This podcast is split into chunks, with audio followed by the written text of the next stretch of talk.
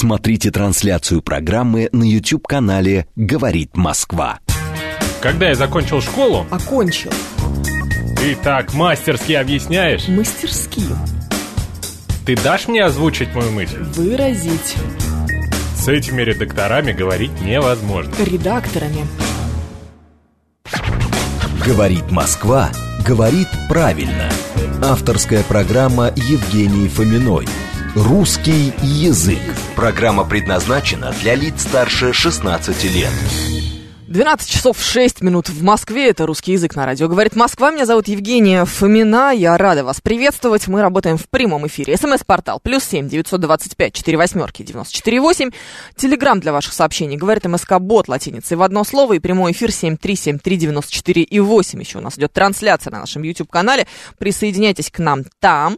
Вы можете это исполнить и писать там в чат, задавать свои вопросы. Ну и просто смотреть, почему бы и нет, собственно говоря. Так, что мне хочется вам рассказать по этому поводу. Так, смотрю, есть ли уже сообщение, все отлично, все работает.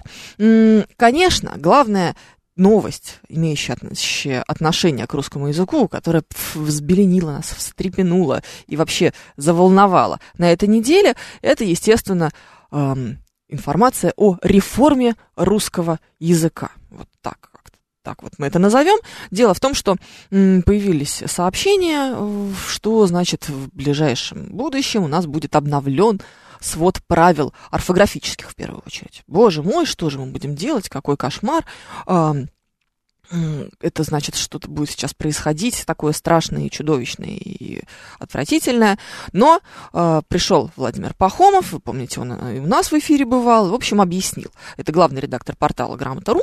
Говорит, ребята, все нормально. Речь идет только о кратких правилах, самых актуальных, необходимых для тех, кто пишет по-русски. Никто не предлагает писать стеклянный, оловянный, деревянный с одной «н», парашют с буквы «у» и так далее. Ну, все вроде бы замечательно. Говорит, дело в том, что действующий свод правил был принят в 1956 году, и с тех пор в русском языке, особенно в последние, наверное, лет 20-30, особенно с появлением интернета и с его широким распространением, появилось очень много слов, которые непонятно, как писать, как он говорит. Новых слов, по сути. И нам нужно это дело все зафиксировать. Да, вы сейчас скажете, какой 56-й год? И был же, собственно, орфографический справочник Лопатина, который вышел в середине 90-х. Вот, дай бог память, по-моему, 95-й, может, 96-й год, могу сейчас ошибаться. Да, он есть, но опять-таки, откуда там слово «интернет» возьмется? Вам скажут, что, подождите, но есть же справочная служба русского языка, которой мы пользуемся. Мы можем позвонить в Институт русского языка по телефону, задать им свой вопрос. Кстати, очень интересный выпуск, я как-то раз слушала, подкаст, собственно, того же самого Владимира Пахомова, о том, как эта справочная служба русского языка работает. Там у него была героиня, которая вот сидит, проходила практику в этой справочной службе. В общем, она сидит, как говорится, попой на папочке со всеми этими правилами. Там у нее большое количество сборников всяких разных, справочников и прочих словарей, которыми она себе ищет подсказки, если она вдруг не знает ответа сама. Ужасно интересно об этой работе послушать. 10 минут, оказывается, дается на то, чтобы найти ответ человеку. То есть, ну и, соответственно, максимум человек, 10 минут для того, чтобы ты задал свои вопросы этому живому, настоящему гражданину, который отвечает на твои всякие дурацкие вопросы. Интересно. Но, кстати, я знаю, что многие мои коллеги пользуются этой справкой. Есть же, опять-таки, справочная служба русского языка на том же самом сайте Грамота.ру. Но нет ни одного сборника, ни одной книжечки, где было бы все это собрано в одном месте, где все бы это было написано. То есть, как будто бы мы открываем словарь орфографический, где написано слово «медиа», и мы понимаем, что там будет какая-нибудь словарная статья, где будет первая часть сложных слов, сложносоставных каких-нибудь, которая пишется с этими словами слитно. Ну, то есть, например, медиапортал, он будет писаться там слитно, говорим, да? Или вот недавно у моих коллег, опять же, возникал вопрос, как пишется слово «экоактивист», ну, какой-нибудь, да, вот эта вот приставка «эко» в значении экологическом, как же она будет писаться? Писаться будет слитно, но это нигде не указано. Нужно, чтобы это все собрали специалисты в один большой том, и он теперь стал наиболее актуальным и включал бы в себя все вот эти замечательные новые слова. Собственно, правила должны быть более полными, соответствовать современному состоянию русского языка. Какие слова приводят нам в качестве примера там тот же самый Владимир Пахомов? Он говорит, ну вот у нас есть такие слова, например, Бренд, тренд, интернет. Интернет с большой буквы, интернет с маленькой буквы, как мы сейчас его пишем. Будем мы ссориться и спорить по этому поводу. Не пора ли нам, например, отказаться от такой формулировки, как «в сети интернет»? Вот знаете, если ты берешь какой-нибудь нормативно-правовой акт, прости господи, где будут люди, юристы, например, что-нибудь тебе про какой-нибудь закон рассказывать, вот, к примеру, там, запрещая информация, которая не должна быть распространена, в том числе с использованием современных средств связи, в частности, сети интернет. Ужасная формулировка, но юристы ее используют, она есть. Вот нужно понимать, сети интернет, вот здесь как будто бы надо писать интернет с большой буквы. Но мы понимаем, опять-таки, если возьмем какой-нибудь справочник и посмотрим на современное состояние русского языка, что никто интернет большой буквы не пишет. Причем в случае «посмотри в интернете», когда мы это вот имеем в виду, никогда интернет — это первая часть составных слов, вроде как интернет-портал, например, да, или интернет-ресурс. Мы будем писать через дефис и с маленькой буквы, естественно. Но и сам по себе интернет тоже уже пишется с маленькой буквы. Нужно где-то это все дело зафиксировать. Давайте поговорим о каких-то других сложных словах, которые вызывают у вас вопросы, как это должно писаться, как бы мы хотели бы, чтобы это писалось, и что вас в этом смысле интересует именно в части русской орфографии. Еще разочек я подчеркну, что о пунктуации пока что речи не идет. Все сложнейшие, невыносимейшие, чудовищно трудная и необъяснимая никакому человеку русская пунктуация остается в том виде, в каком она сейчас есть. Читаю ваше сообщение. Все-таки правильно, что я правила в школе не учил. Теперь вот они опять меняются. Какой я дальновидный, пишет нам мастер. Нет, они не меняются. А в том-то все и дело. Они не меняются, они просто дополняются словами, которые сейчас у нас используются очень активно. Вот тем же самым словом интернет. Попробуйте, значит, слово интернет в русском языке сейчас не использовать. Ну, практически невозможно, согласитесь. Более того, мы должны уже принимать и как-то смириться с тем, что помимо слова интернет есть слово инет. Но оно же есть, правда? То есть вы можете говорить, я его не использую. Ну, это классно, вы много чего в этой жизни не используете. Вы, может быть, не используете никогда в жизни в своей кухонный комбайн, но он же есть. И у кого-то есть, и кому-то он даже нужен. Я знаю людей, которые скажут, что у них кухонный комбайн – это самый близкий член семьи, самый главный герой кухни. Без него вообще ничего не начинается. Он просто с утра встает, и о, комбайн на месте, отлично. Так это тот же самый человек, которого инет вместо интернета у него… Он исключительно такой в речи и бывает. Туннель или тоннель, спрашивает Лео, а и так, пожалуйста. И никто эту ситуацию менять не будет. Мы смотрим, как у нас в этом случае поведет себя это слово. Вот, кстати, довольно любопытная штука, аналогичная происходит со словом ноль или нуль. Ну, допустим, представь себе, что ты же никогда не скажешь, сколько на улице, нуль. Ну, не скажет, так никто не скажет, правильно? Но ты никогда не скажешь к нулю при этом. Температура близится к нулю через «у». Не скажешь, что температура близится к нулю. Поэтому удивительно, что какие-то формы падежные выбирают себе вот вариант нуль, а какие-то формы падежные выбирают для себя вариант ноль. Ну, то есть температура около ноля или температура около нуля. И так, как будто бы можно. Как ты скажешь скорее? Вот Юль задумалась, например, сейчас. Так, сегодня будет около 0 градусов. Около 0 градусов. Я скорее скажу 0, наверное, через «о» больше шансов, что в спонтанной речи у меня проскочит вариант «о». Но «у» здесь тоже слух не режет. А вот «нуль» вместо «нуля» будет, вместо «ноль», вот так вот, будет лучше. Что еще? Вот то же самое, кстати, и с туннелем, и с тоннелем. Поезд остановился в туннеле. Вот здесь я, скорее всего, буду говорить через «у». А вот тоннель, как именительный, как в форме именительного падежа, скорее всего, буду говорить через «о». Очень похожий, мне кажется, пример с тоннелем. Такой же примерно, как и с нулем. Так, нет, это и так сеть. Зачем сеть интернет? Пишет нам 933. Именно затем, что, во-первых, никто не думал о том, что нет — это сеть, когда придумывал эту жуткую формулировку «сеть интернет».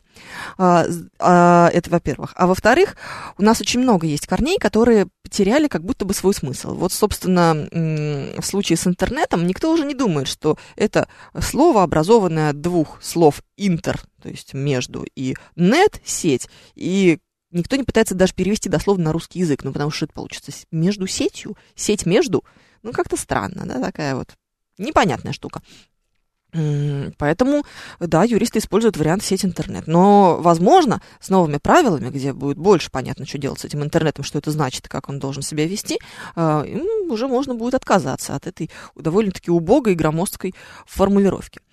Было сообщение, что проект обновленных правил орфографии русского языка Минпросвещения отозван для доработки, пишет «Стратегический инвестор». А вопрос в том, что проекта самого как такового еще нет, они над ним работают. То есть он есть в каком-то таком виде, но сколько будет у нас экспертов, которые будут принимать в этом участие, это лингвисты, филологи, специалисты самых разных областей знаний, которые, естественно, не с бухты-барахты влезут такие на грамоту.ру, скажут: «Так, классно, мы сейчас все перепечатаем, нормально будет».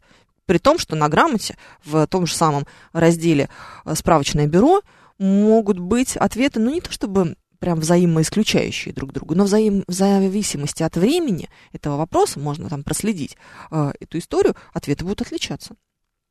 И если еще там 5 лет назад вам бы кто-нибудь рекомендовал в определенных контекстах писать там слово «интернет», например, с большой буквы, то сейчас уже этого не будет. Более того, мы, например, не очень понимаем, как себя вести со словом «Инстаграм» или «Фейсбук». Вот. Так же, как, кстати, с названием соцсети ВКонтакте. Вот с ней вообще очень сложно. Я всегда использую вот эту тоже довольно громоздкую, неудобную конструкцию в соцсети ВКонтакте, потому что говорить во ВКонтакте меня бесит. Это странно звучит. А когда ты говоришь просто ВКонтакте, то как будто бы ты что-то не договорил, где предлог спрашивается. Дуров, конечно, придумал название. Нет, нельзя было нормальную какую-то придумать. Непонятно. Интернационал, международное, так ведь пишет нам 933. Да я понятия не имею, что они имели в виду. Не факт, что они имели в виду international, например. Они могли иметь в виду просто интер и все. Потому что. Такой вот ответ. Кто сейчас будет разбираться, откуда все это взялось? В ВК пишет Егорио 19. Ну, тоже, кстати, вариант, пожалуйста. Но вернемся к Фейсбуку и Инстаграму, к нашему потрясающему. Я слышала такую версию. Некоторые коллеги, например, считают, что если мы пишем Инстаграм вдруг русскими буквами, я такой ерундой не занимаюсь, я пишу латиницей уже. Вот это пока что, если мы говорим о какой-то строгой орфографической норме, это будут новости какие-нибудь, вот у меня там латиница, все будет написано, без ерунды. Но мы же в устной-то речи Инстаграм склоняем. Ты же не скажешь, сегодня в Инстаграм запустил я чего-то там. Никто же так не говорит, правильно? Все будут его склонять. Соответственно, это слово русское, раз оно подчиняется правилам русского языка и склоняется как слово, какого получается, второго склонения, мужской род. Все, с большой буквы пишем или с маленькой, да, бог его знает. Была вот такая версия, например, от коллег каких-то я своих услышала, что вот если Инстаграм имеется в виду как вся соцсеть, тогда с большой буквы, а если имеем в виду, например, Инстаграм Юлии Воркуновой, нашего режиссера, тогда это ее личная страничка, она будет с маленькой буквы писаться. То есть я в своем Инстаграме, ты будешь писать с маленькой буквы, а вот, значит, Инстаграм обновил приложение для андроида, мы будем здесь писать уже с большой буквы. То же самое со словом андроид, предположим. Да? Вот андроид, как мы его будем склонять, не будем склонять. Оно же есть в русском языке, правильно? Не как название как-то операционной системы, а как просто как слово андроид существует. И мы уже вроде понимаем, как с ним обращаться. Стоит ли обращаться по подобным же образом с названием операционной системы? А еще интересует, пишет нам Лео, современное правило написания местоимения «вы» с заглавной и строчной буквы. Подбешивает повсеместное написание заглавной. Давайте перейдем на терминологию «большая» и «маленькая», чтобы нас все понимали сейчас, и никто ничего не путал. Я настаиваю на том, что мы пишем «вы» с маленькой буквы всегда. Даже если вы обращаетесь к одному человеку, у тебя глаз цепляется за обращение на «вы» с большой буквы. Если ты читаешь, например, комментарий у кого-нибудь в Фейсбуке или в Инстаграме, или где угодно, в рабочем чатике. Предположим, у нас есть в рабочем чатике какой-нибудь важный человек, к которому мы обращаемся все на «вы». Ну, пускай это будет наш главный редактор. Мы обращаемся к нему на «вы». Вот если мы будем спрашивать, типа, там, Роман или даже Роман Георгиевич, а вы сегодня придете? Или там, вы к которому часу сегодня придете. И вот вы пишем это «вы» с большой буквы. Ну, прям глаз же режет. Ну, прям это неестественно выглядит. Нет, Юля не режет. Юля смотрит на меня с возмущением и говорит: ты что-то такое несешь, женщина, а как же уважение? Мне кажется, что в этом уже есть определенное юродство. Более того, настолько, ну, то есть есть такое негласное, опять же, правило, которое пока что никак нигде не закреплено, но коллеги из справочной службы русского языка рекомендуют его придерживаться, и люди, которые более или менее разбираются уже в русском языке и смотрят, обращают внимание на его процессы, они говорят о том, что «вы» с большой буквы только в строго официальных обращениях и только по отношению к людям, которые занимают позицию главы государства. ну, то есть к английской королеве и к тем, кто, так скажем, близок ей по статусу. Вот будете Владимира Владимировича приглашать к себе на день рождения или на свадьбу, будете писать ему «вы» с большой буквы, а мы, как-то, знаете, с маленькой обойдемся, нормально все. Так, еще читаю ваше сообщение. Еще они будут называть интернет по-разному в зависимости от трактовки юридического поля. Пишет нам НВ. Это вы сейчас к чему?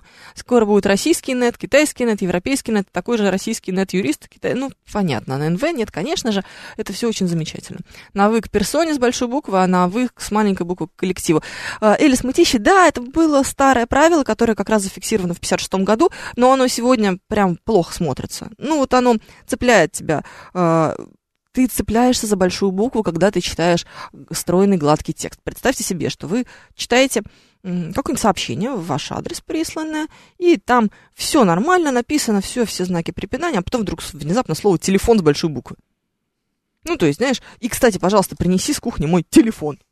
Что такое? Почему ты телефон? Ты же такое... Настолько глубокое уважение к телефону. Почему он у тебя с большой буквы? Знаете, очень бесит. Я понимаю, что у нас, когда есть какие-то записи в контактах, то потом телефон их подставляет под, ну, в твою переписку. Ну, например, там, фамилию коллег. Телефон запомнил, что вот, значит, у коллеги вот такая вот сложная фамилия Воркунова, он ее все время будет подставлять. И, соответственно, писать с большой буквы. Но у нас у всех, абсолютно у всех, я уверена, есть какие-то странные записи в телефонной книжке, в которых, например, слово «кофе» есть. Ну, не знаю, там, «Вася кофе». Я уже прямо это точно поняла, потому что когда по утрам мой соведущий Георгий Бабаян пишет мне «Я за кофе», у него кофе с большой буквы. Я прям чувствую, есть у него какой-то Вася кофе в контактах, потому что я крайне сомневаюсь, что он с таким уважением относится к этому напитку. Тем более, что он сегодня привез кофе даже с маленькой буквы, не годится. Это называть, это что-то другое, это среднего рода. И вот такая же примерная история у меня происходит. Я сегодня пойду в салон красоты. У меня так внезапно салон с большой буквы, ну, потому что у меня есть запись в телефоне, ну, не знаю, салон какой угодно, авокадо, например. И авокадо тоже с большой буквы, как вы понимаете, да? У меня есть вот некоторые слова, к которым я с большим пиететом. Их приходится каждый раз менять. Так мама, кстати, тоже в списке. Мама же есть в списке контактов. Вот ты пишешь кому-нибудь сообщение, я сегодня заеду к маме. И мама с большой буквы. Ну, странно это. Ну, прям цепляешься за это глазом. Представьте себе. Я зануда, я даже Т9 переучиваю, пишет нам Элис Мытища. Вы зануда. Я согласна. Абсолютно. Думаю, что сейчас среди молодежи превалирует мнение, что для талантливого и успешного в своей области человека грамотность не считается чем-то необходимым. Я думаю, что Александр Данилович Меньшиков и читать толком не умел, не говоря уж о письме, пишет нам стратегический инвестор. Так это не новость. Это мнение, которое не сейчас превалирует среди молодежи, я вам больше скажу. Это достаточно распространенная история. Я же много раз уже об этом говорила, что мы не стали менее грамотными или не стали более грамотными. Более грамотными, кстати, скорее стали, чем менее. Но сейчас это просто гораздо заметнее. Вы все безграмотных мамаш своих детей, одноклассников, одногруппников своих детей, вы их прям на раз вычисляете в школьном чатике. Прям мгновенно. И коллег своих безграмотных тоже видите в этом же самом рабочем чатике. Ну, все, вот оно все на поверхности. А раньше что? Вели бы вы какую-нибудь длительную переписку с мамой одноклассника вашего сына? Да нет, конечно. Поэтому как бы вы узнали, что она пишет в общем? А она пишет. Собака страшная. Пишет, еще как пишет. 7373948, телефон прямого эфира, +7 925 48948, номер для ваших смс-сообщений. Говорит МСК-бот латиницей в одно слово. Это мы в Телеграме, и чатик на Ютьюбе тоже для вас работает. Елис пишет мне, Елис Мутище, хочет сказать, что он не Элис, а Елис. Елис очень неудобно, честно вам скажу. Елис прям вообще. Причем на замечание она отвечает: а что такого, ты же меня понял, пишет нам Лео. Ну, да. И, в принципе, в каком-то смысле они правы, дорогой, уважаемый Лео. Потому что, ну, вы же действительно поняли, не так ли? Ой, Игорь Николаев зачем-то гордится тем, что вчера он нарушил, как бы это сказать, правила приличия. И вчера поправил Александра Асафова, говорит, что, потому что Фомина утверждает, что правильнее говорить «брицать». Не правильнее, а правильно. Давайте так. То есть это такая штука, в которой нет градации. Знаете, корова через «а» Это не совсем правильно. Правильнее все-таки было бы Корова. Нет, это никак не спасает ситуацию. Есть два варианта. Правильный и неправильный. Вот Корова, он правильный, а Корова, это он неправильный. Тут, знаете, не теплее или холоднее сделайте мне, пожалуйста, кофе погорячее сегодня. Не-не-не, не так. Еле смытище неудобный. С грустью пишет еле смытище. Да, да, увы, но это так и есть. Кто не пользуется голосовым набором, пусть первый бросит в меня смартфоном, пишет мастер. Мастер, я бросила, но не докину. Боюсь, что... Вот. И, конечно, отсутствие смс-ок в ваших... запятых в ваших сообщениях. Я в восторге от них. Так, читаю дальше сообщения. А еще есть люди, которые не используют букву «ё», пишет нам Ант. О, да. Это правда, есть такие люди. Я даже не знаю, можем мы их за это осуждать или нет. Вот я работаю в двух изданиях, вы знаете, да? Это радиостанция «Говорит Москва», которая пишет букву «Ё» везде и всегда. Мы прям топим за букву «Ё». И там отправляешь редактору, например, выпускающему текст какой-нибудь на проверку. Он такой, да, все отлично, только у тебя здесь «Ё» нету. Ты думаешь сразу, ну, господи ты, боже ты мой. И прям ставишь букву «Ё». И когда, случайно находим ошибки, то первое, что делаем, то исправляем, но вдруг у нас нет буквы «Ё» вот здесь. Вот это прям ошибка. При этом второе издание, где я тоже работаю, Газета.ру, не пишет букву «Ё». Принципиально. Там у них это как-то связано, не знаю с чем, но, в общем, говорит, букву «Ё» мы не понимаем, мы ее нигде не пишем никогда. Юль, сложно. Ты знаешь, как вот надо мозг переключить-то? Это вам не просто так из одной админки в другую перейти, как-то все немножко по-другому устроено. Нет, это принципиально другая. Это другая вселенная. Люди, которые пишут букву «Ё» и которые не пишут букву «Ё». Я из тех, кто... Ты пишешь. Да, Юля пишет букву «Ё» всегда, да? Знаешь, вот этот мемчик был такой. Боюсь людей, которые всегда пишут букву «Ё». Если они дотянулись до буквы «Ё», они дотянутся и до меня. Да, есть как-то... Прям ты не дело случайно, нет? Нет, удивительно. А, Козерог. Телец. Телец, это еще хуже. Да, ладно. Я в свое время не имела возможности получить хорошее образование. Что ж мне теперь, уйти в подполье? Спрашивает меня 581-й. Зачем? Зачем? 581-я. Зачем вам хорошее образование? Зачем вам ходить в подполье? Оставайтесь с нами. Это же прекрасно. Ох, еще у нас есть много всяких других сообщений. В чате было голосование, я написал «за» в кавычках, потому как Бизонах это как за шкафом, за пивом и так далее. Как мне кажется, пишет нам МС. Вот так вот человек подписывается, причем МС у него «э» и большая «м», и «э» и большая «с». Вот так вот человек подписывается. А вы что-то хотите от меня? Угу. Да-да-да, сейчас кто-нибудь будет говорить нам про букву «ё». Все сразу вспомнят про страну, которая передохнет от холода в эти выходные, да? Вот и что если здесь не будет буквы «ё», то будут некоторые проблемы. Но, значит, редактор должен придумать какое-нибудь другое слово на замену слову с буквой «ё», если уж у него такая задача. В конце концов, он, наверное, не совсем тупой в состоянии как-то синоним подобрать. Какая тема, спрашивает Виктор Петров, соведущий. Дорогой Виктор Петров, тема «Сложный случай орфографии русского языка». Вот сейчас мы с вами разговариваем о каких-то серьезных, всяких сильных изменениях, о новых словах, которые вроде как понятно уже, как пишется, но у некоторых людей все еще есть вопросы. Вот, кстати, там, опять же, Владимир Пахомов в качестве примера приводил такие слова, как бейдж, бренд, тренд, вот это вот все. То, что мы произносим через «э», но пишем через букву «е», потому что, как мы знаем, буковка «э» у нас после согласных никогда не используется, она, за исключением нескольких слов исключения. Это пер, сэр, мэр, по-моему, Перри еще была такая, ну, какое-нибудь имя, например, мэр. Или имя Дэниел. Кстати, с именем Дэниел тоже большие проблемы. Кто-то пишет Дэниел через «е», кто-то пишет Дэниел через «э». И как-то вполне успешно у них все получается. Рэп или рэп, пишет Виктор Петров. Да-да-да, вот как раз туда же. Слово «рэп» тоже должно включиться в этот перечень исключений. Как это работает и с чего тут следует начать? Почему у нас бренд будет писаться через «е» или не будет писаться через «е». Давайте поговорим об этом уже после новостей. Сейчас в Москве 12:30. Через несколько минут продолжим. Смотрите трансляцию программы на YouTube-канале «Говорит Москва». «Говорит Москва» говорит правильно. Авторская программа Евгении Фоминой. «Русский язык».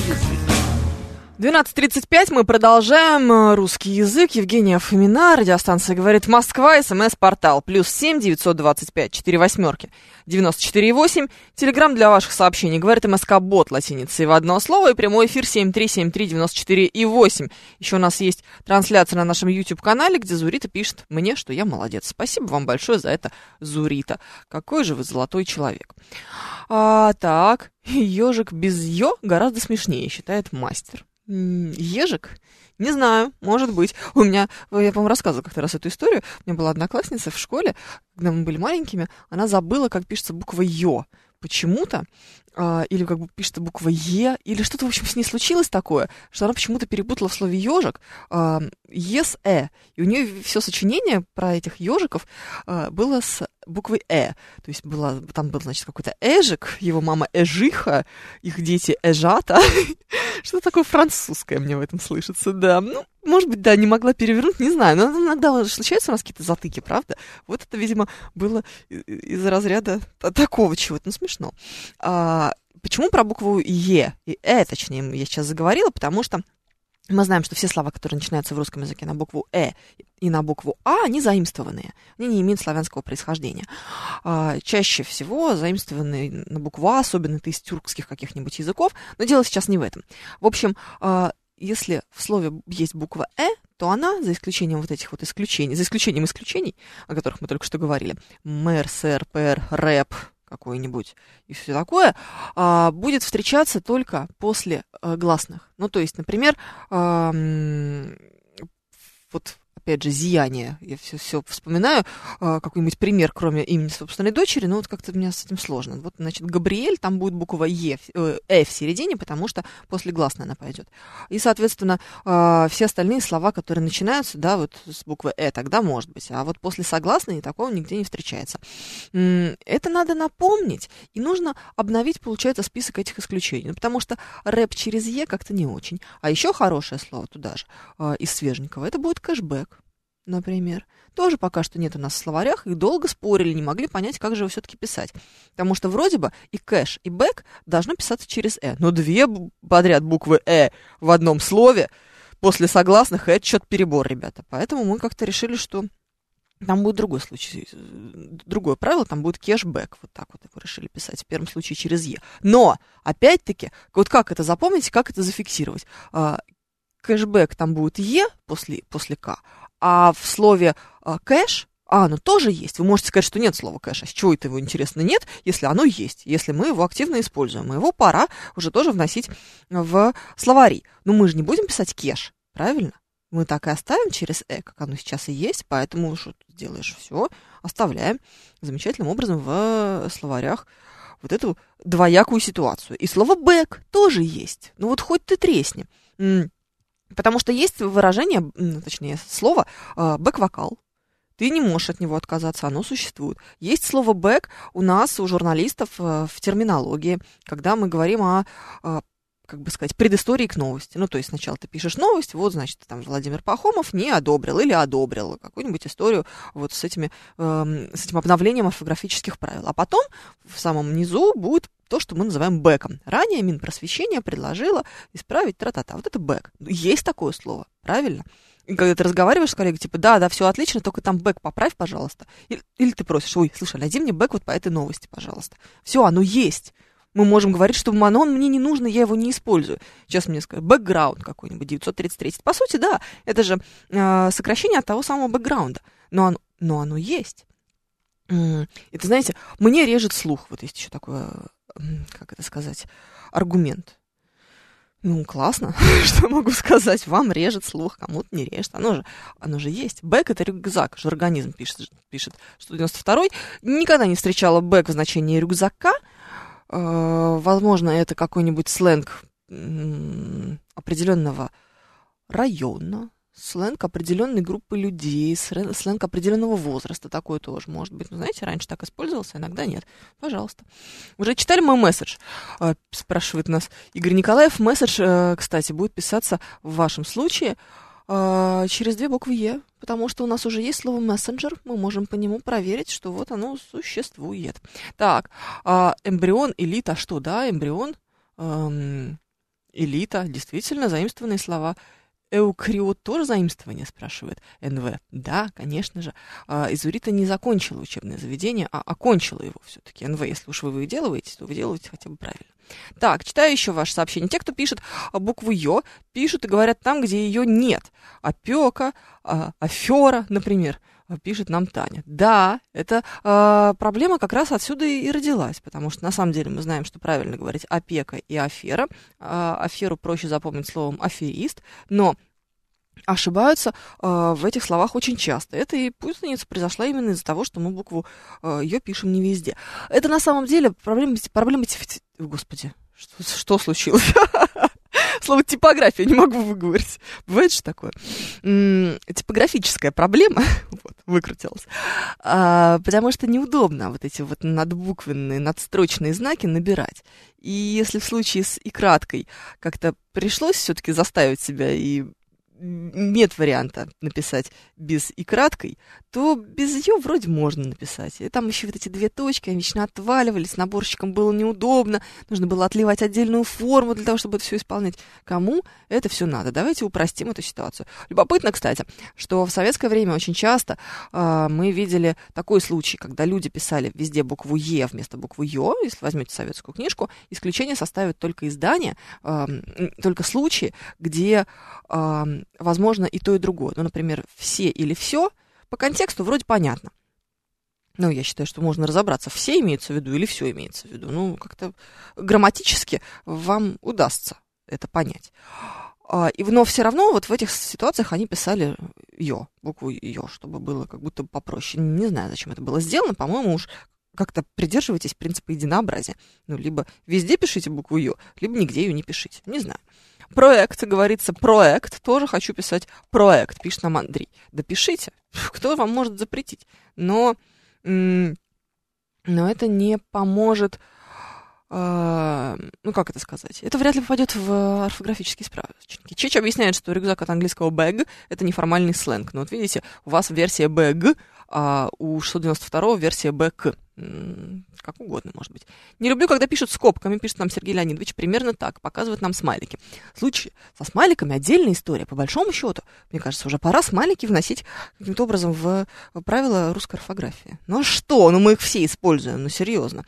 И причем наши смайлики в виде скобочек никто, кроме нас, не понимает. Это вообще не международная история. Это просто великий и могучий русский человек придумал вместо точки со скобочкой, или двоеточие, или что там еще, много разных вариантов, может быть, звездочка, например, со скобочкой, да, поцелуйчик. А, нет, там получается двоеточие и звездочка, да? Да, вот будет поцелуйчик. Ужас какой-то. В общем, вместо этого русский человек придумал просто скобку. Ну, потому что так вот. Никто не понимает эту штуку, но нам очень нравится.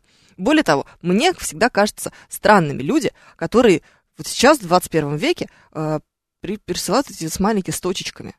В смысле, с двоеточием с каким-нибудь. Или там с точкой запятой. Ты используешь такие смайлики?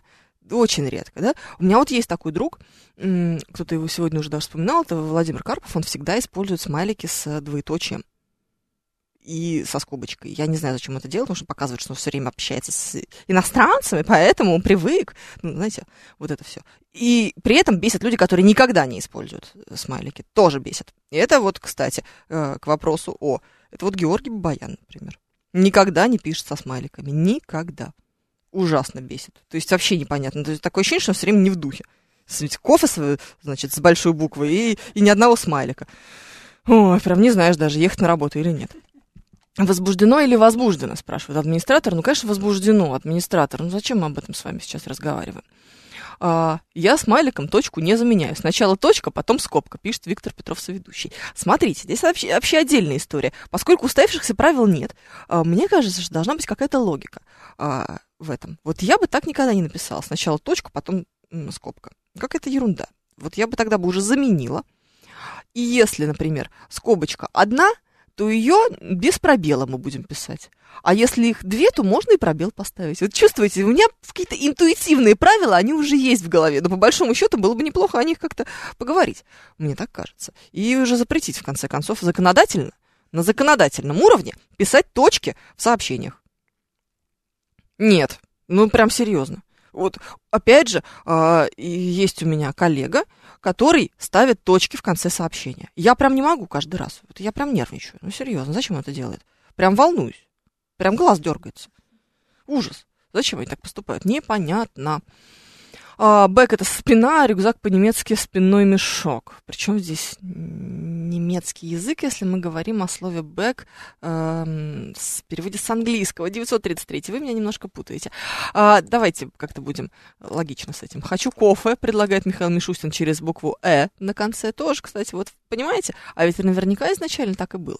Можно посмотреть. Ну, там сначала много было вариантов интересных. И я думаю, что люди, которые употребляли этот почтенный напиток, к примеру, в начале 20 века, здорово, как бы цензурно выразиться, спорили на тему того, какой он все-таки на самом деле, кофей или кофей. Потому что мы можем понаблюдать у Анны Ахматовой версию кофей, а у кого-то из ее современников вполне себе кофей. А у Бунина, нашего любимого, кофе и вообще среднего рода. А? Вот, был у него там такой джентльмен, который куда-то мчался и рассказывал, что, значит, ему помогло проснуться, что там, не знаю, душ, по-моему, какой-то ликер и турецкое кофе. Ничего, нормально жили ж как-то. И Бунин, что классик, классик. Нобелевскую премию человеку дали по литературе? Дали. А вы будете про кофе рассказывать? Нет, нормально все. Вот. Но через букву «э», конечно, не надо уже. Вот, Бекхэм или Бекхэм. Как мы будем его писать? Пишет нам Павел. Вот все туда же. Вот. Другое дело, что с Бекхэмом, конечно, вообще проблема. Ну, то есть, это мы же не можем договориться о том, как будем писать каждую иностранную фамилию. И вот Дэниел, вот как, что мы будем делать с Крейгом?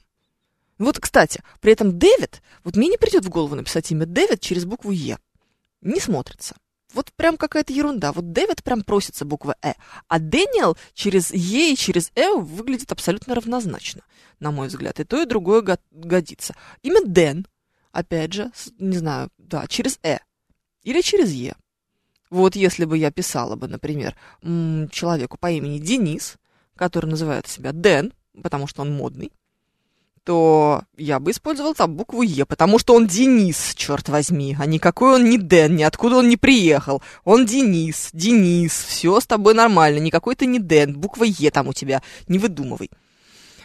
Ох, невозможно. Колонка Алиса не способна включить прямой эфир на канале YouTube, пишет нам Антон Чудин. Ну что сделаешь с ней, а?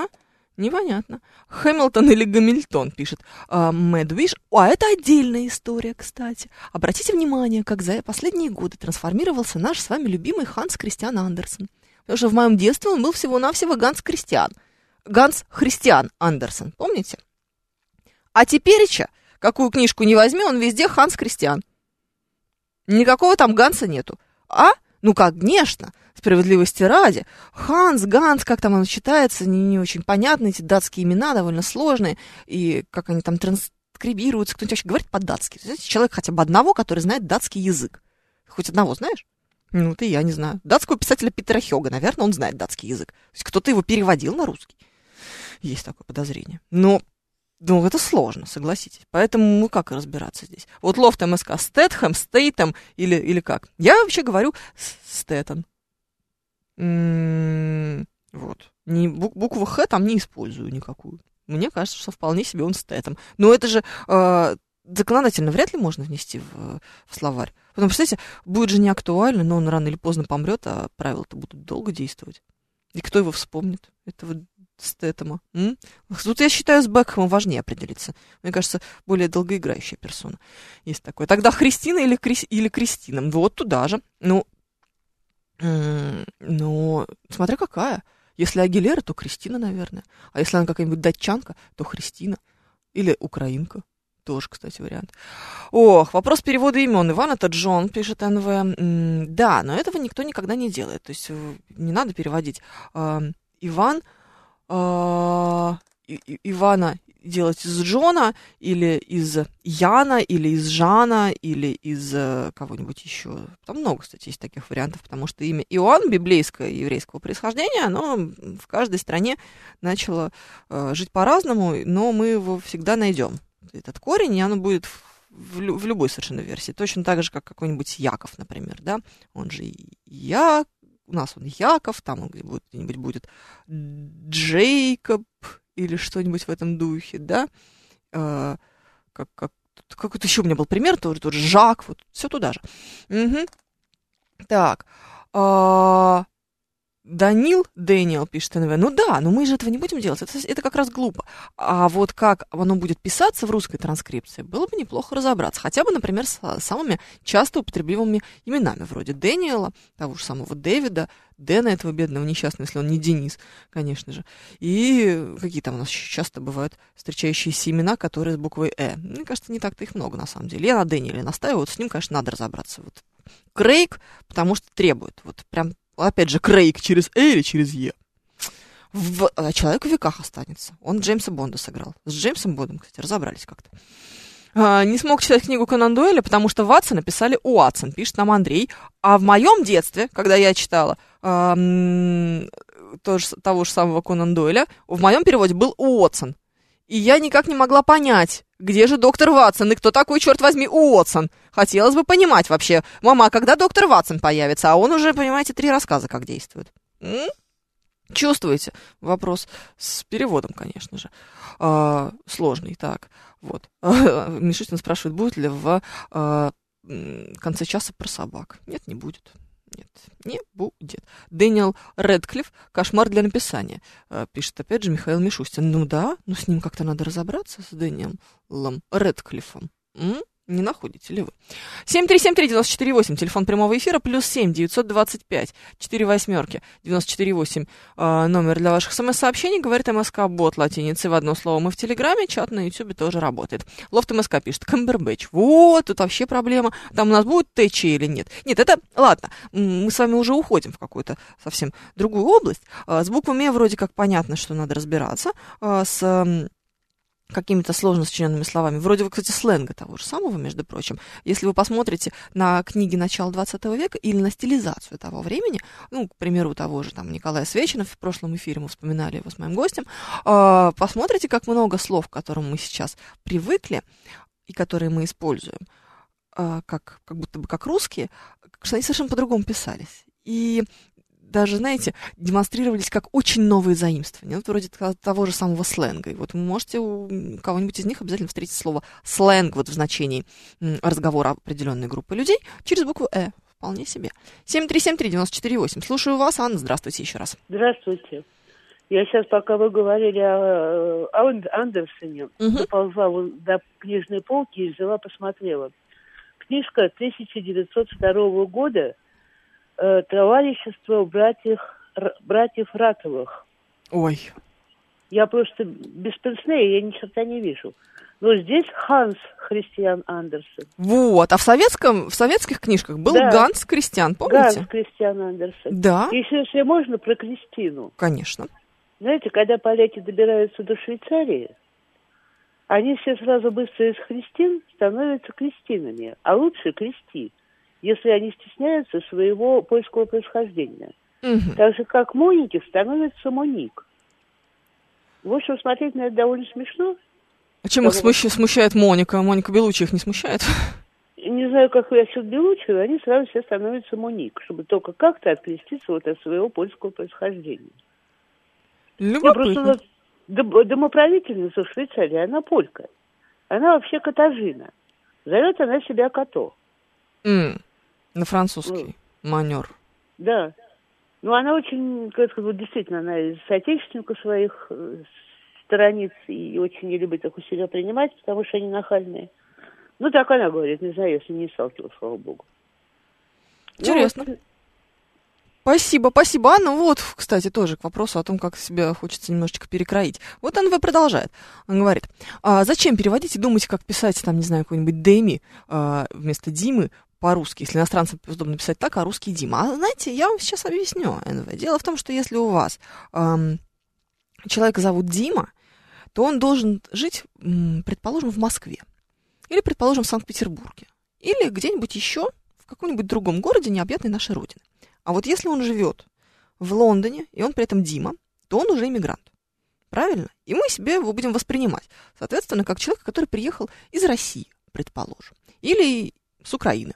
Тоже вариант. Или из Белоруссии. Но приехавший из России, Белоруссии или с Украины Дима в Лондоне — это вовсе не то же самое, что коренной лондонец Дэми. Чувствуете разницу, правда? И вот на этом как бы и строится вся вот эта вот чудесная разница. Если вы превратите всех Дэми в Димы, то будет некоторый когнитивный диссонанс. Какого черта столько Дим в Лондоне? И почему они все коренные, в конце концов, лондонцы, если они на самом деле никакие не Дэми? Ну, это как бы такая история, да? Можно ли образовывать глагол от иностранных существительных? Я кринжу, я пранкую, спрашивает Виктор Петров. Да, конечно, можно. Конечно, мы, более того, это делаем. Более того, мы образуем не только глаголы, но и другие части речи. У нас прекраснейшим образом существует такое наречие, как кринжово. И мы его используем и обращаемся с ним, как с любым другим наречием в русском языке. Оно у нас неизменяемое, оно у нас всегда прилагается к какому-нибудь глаголу или к другому наречию, например, очень кринжово. Хотя это, кстати, неудобно звучит, да, вот как будто бы нельзя сказать, что, слушай, это очень кринжово. Нет, как будто бы не сочетается. То есть мы уже видим, что оно живет в русском языке настолько, что у него есть какие-то представления о лексической сочетаемости. Нормальное слово надо брать и надо внести в словарь. Еще у нас что есть? Так, Кевин Кляйн или Кевин Кляйн, спрашивает Константин 692. Понятия не имею, учитывая, что он Кельвин. Вот, давайте с этого начнем. Ну и вообще, конечно, как мы в таких ситуациях действуем, когда не знаем, как произносить человека, стараемся найти то, как он сам себя произносит, и от этого исходить, если уж нет никакого устоявшегося названия. Хотя, ну, в смысле, в русском языке. Хотя, видите, никого же не интересует, что на самом деле никакой не Nike, а Nike. Никого не интересует, что никакой не Булгари, а Булгари в Италии. И никакие другие слова всякие, где мы перевираем названия брендов. Называют, как знаете, как называют. Да еще бедный Эрмес не знает, что мы с ним творим. Потому что тут вообще вариантов столько, страшно даже представить. Слава богу, не так часто нужен. Знаете, не могу сказать, что ежедневно использую. Да, вот, конечно. Могла бы и почаще. Надеюсь, мою программу слушает мой муж. Слушаю вас, здравствуйте. Алло. Нет, очень долго, простите, друзья, давайте чуть-чуть быстрее это все исполним. Про кринжую, да. Трудности перевода — одна из моих самых любимых картин с участием Билла Мюррея, пишет нам вечно недовольный Алексей Морозов. Мы серфим или аскаем, пишет 692-й. Блин, аскаем. Я даже не удержала слово «блин» в эфире сказала.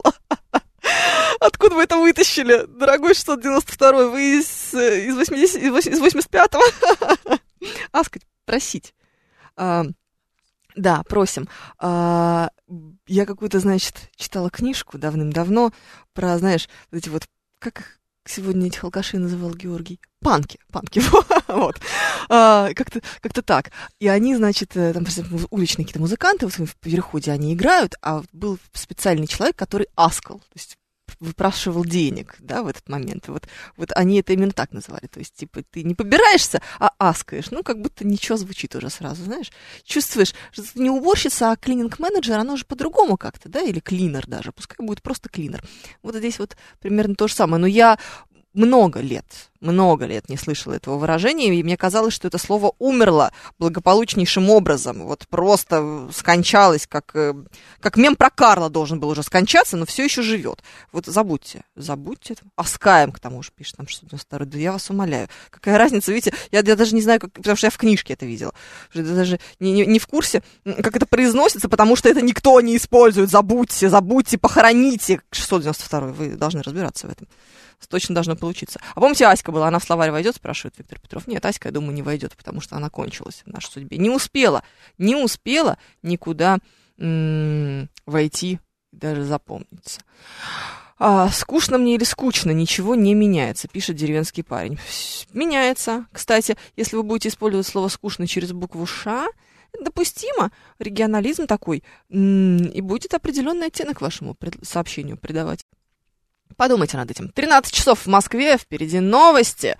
А в русском языке услышимся с вами через неделю. Меня зовут Евгения Фомина. Пока.